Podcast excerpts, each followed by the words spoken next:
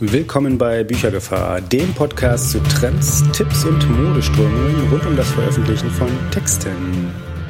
Guten Tag und herzlich willkommen zur 13. Folge dieses Kanals. Mein Name ist Senor Rolando und bevor wir heute zum eigentlichen Thema kommen, habe ich glatt mal was in eigener Sache. Teil 2 meiner kleinen Serie ist nämlich erschienen und verfügbar. Juhu. Es geht um, inhaltlich übrigens um einen Mann, der nach einem Unfall verloren gegangen ist.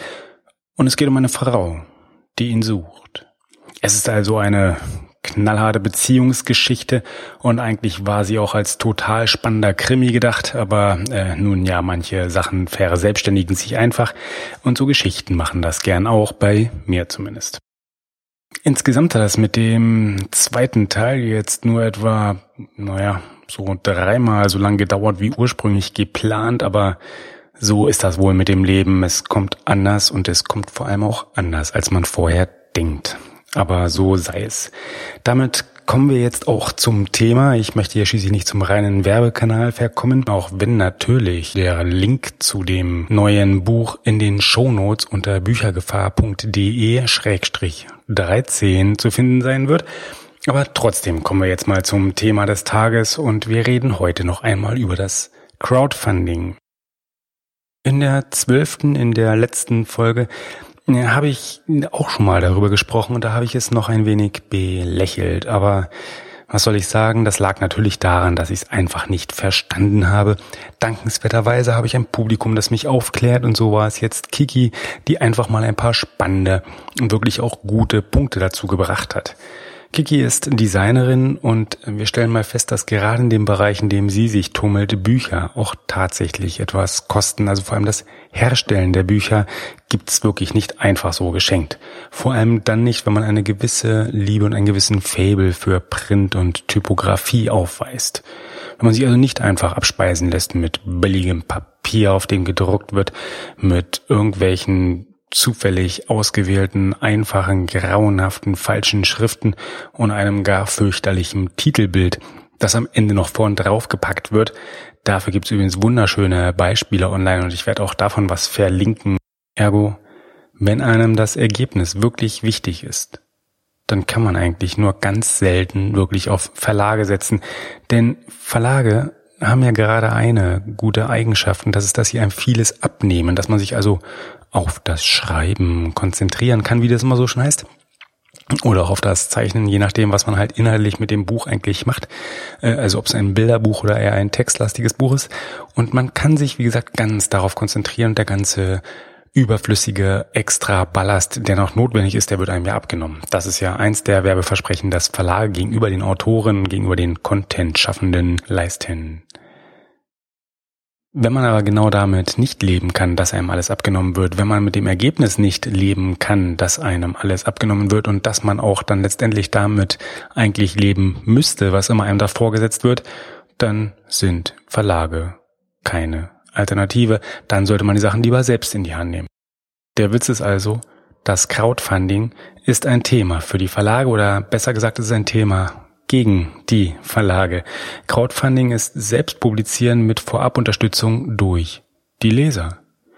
Es ist nicht so sehr, wie ich in der letzten Folge gesagt habe, so dass nur allein das reine Abwälzen des Risikos, sondern es ist vielmehr ein gemeinsames Auftreten. Es ist vielmehr ein, das Bilden einer Gemeinschaft für ein besseres Produkt, für ein besseres Gesamtergebnis. Der Autor behält durchaus einen Teil des Risikos. Es ist das Monate, manchmal ja jahrelange Investieren des eigenen Herzbluts, der eigenen Arbeit in das, was geschaffen werden soll. Das Risiko der Crowd liegt darin, jetzt paar Mark 50 für die Chance auszugeben, das Tüpfelchen auf das i zu bekommen, eben nicht ein zufällig dahinge schaffenes Ergebnis hinnehmen zu müssen, das letztendlich nur suboptimal ist und dem eigentlichen Inhalt gar nicht gerecht wird, sondern wirklich ein rundes, fertiges, schönes, greifbares, charmantes, bezauberndes Ergebnis zu erzielen. Crowdfunding kann somit Freiheit schaffen. Es verbindet die Vorteile des Selbstpublizierens mit denen aus dem Verlag. Das wirtschaftliche Risiko wird sozialisiert. Das wirtschaftliche Risiko wird also abgegeben. Das ist das, was beim Verlag auch passiert. Ja, einige wenige große Erfolge tragen dann letztendlich die ja, eher zurückhaltenden Verkaufszahlen anderer Co-Autoren in dem Verlag entsprechend mit. So ähnlich passiert das hier auch.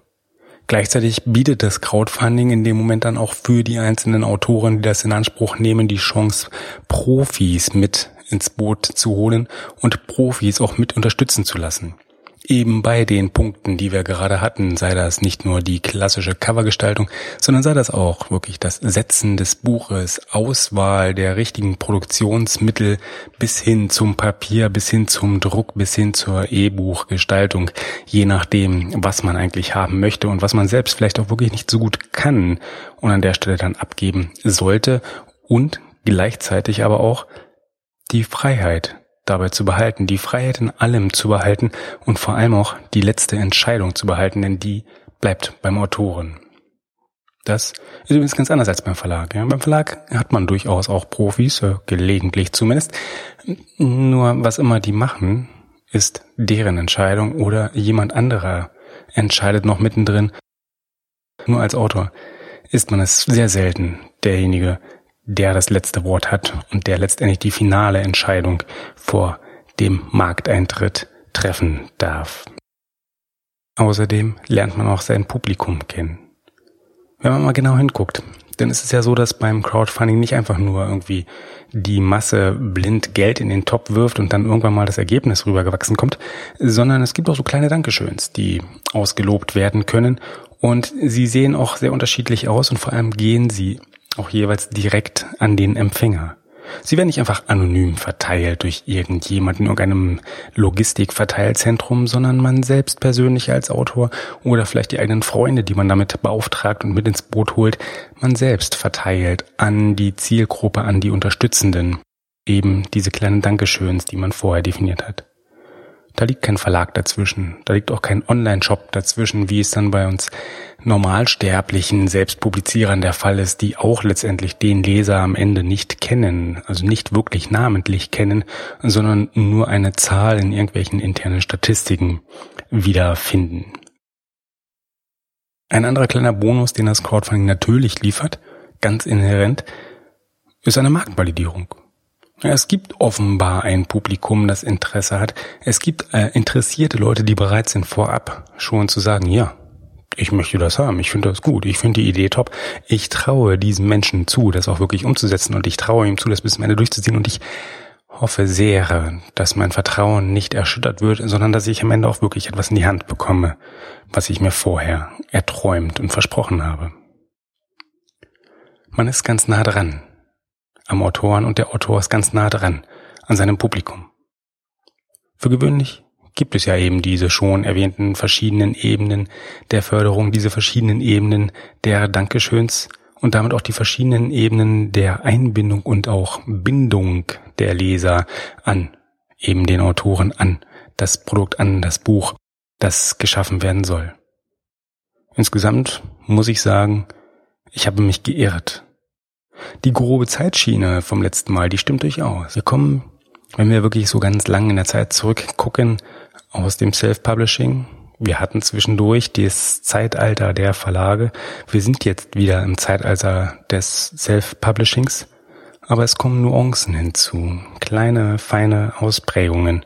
Also wir hatten das Self-Publishing über die Verlage bis hin zur Kombination aus Self-Publishing und Crowdfunding, je nachdem, wie der eigene Gusto einen prägt und je nachdem, wie die eigenen Bedürfnisse sind und je nachdem, was man erreichen möchte und welche Mittel man dafür zur Hand hat. Das macht mich neugierig auf das, was vielleicht noch kommt, denn am Ende sind wir doch wohl noch nicht, oder?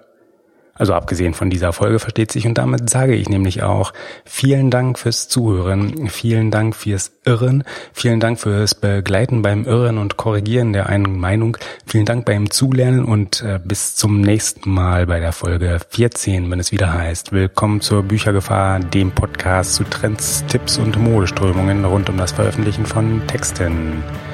Für diese Folge erinnere ich aber gern noch einmal an die Show Notes, die es wieder gibt unter büchergefahr.de 13. Bis zum nächsten Mal. Ciao.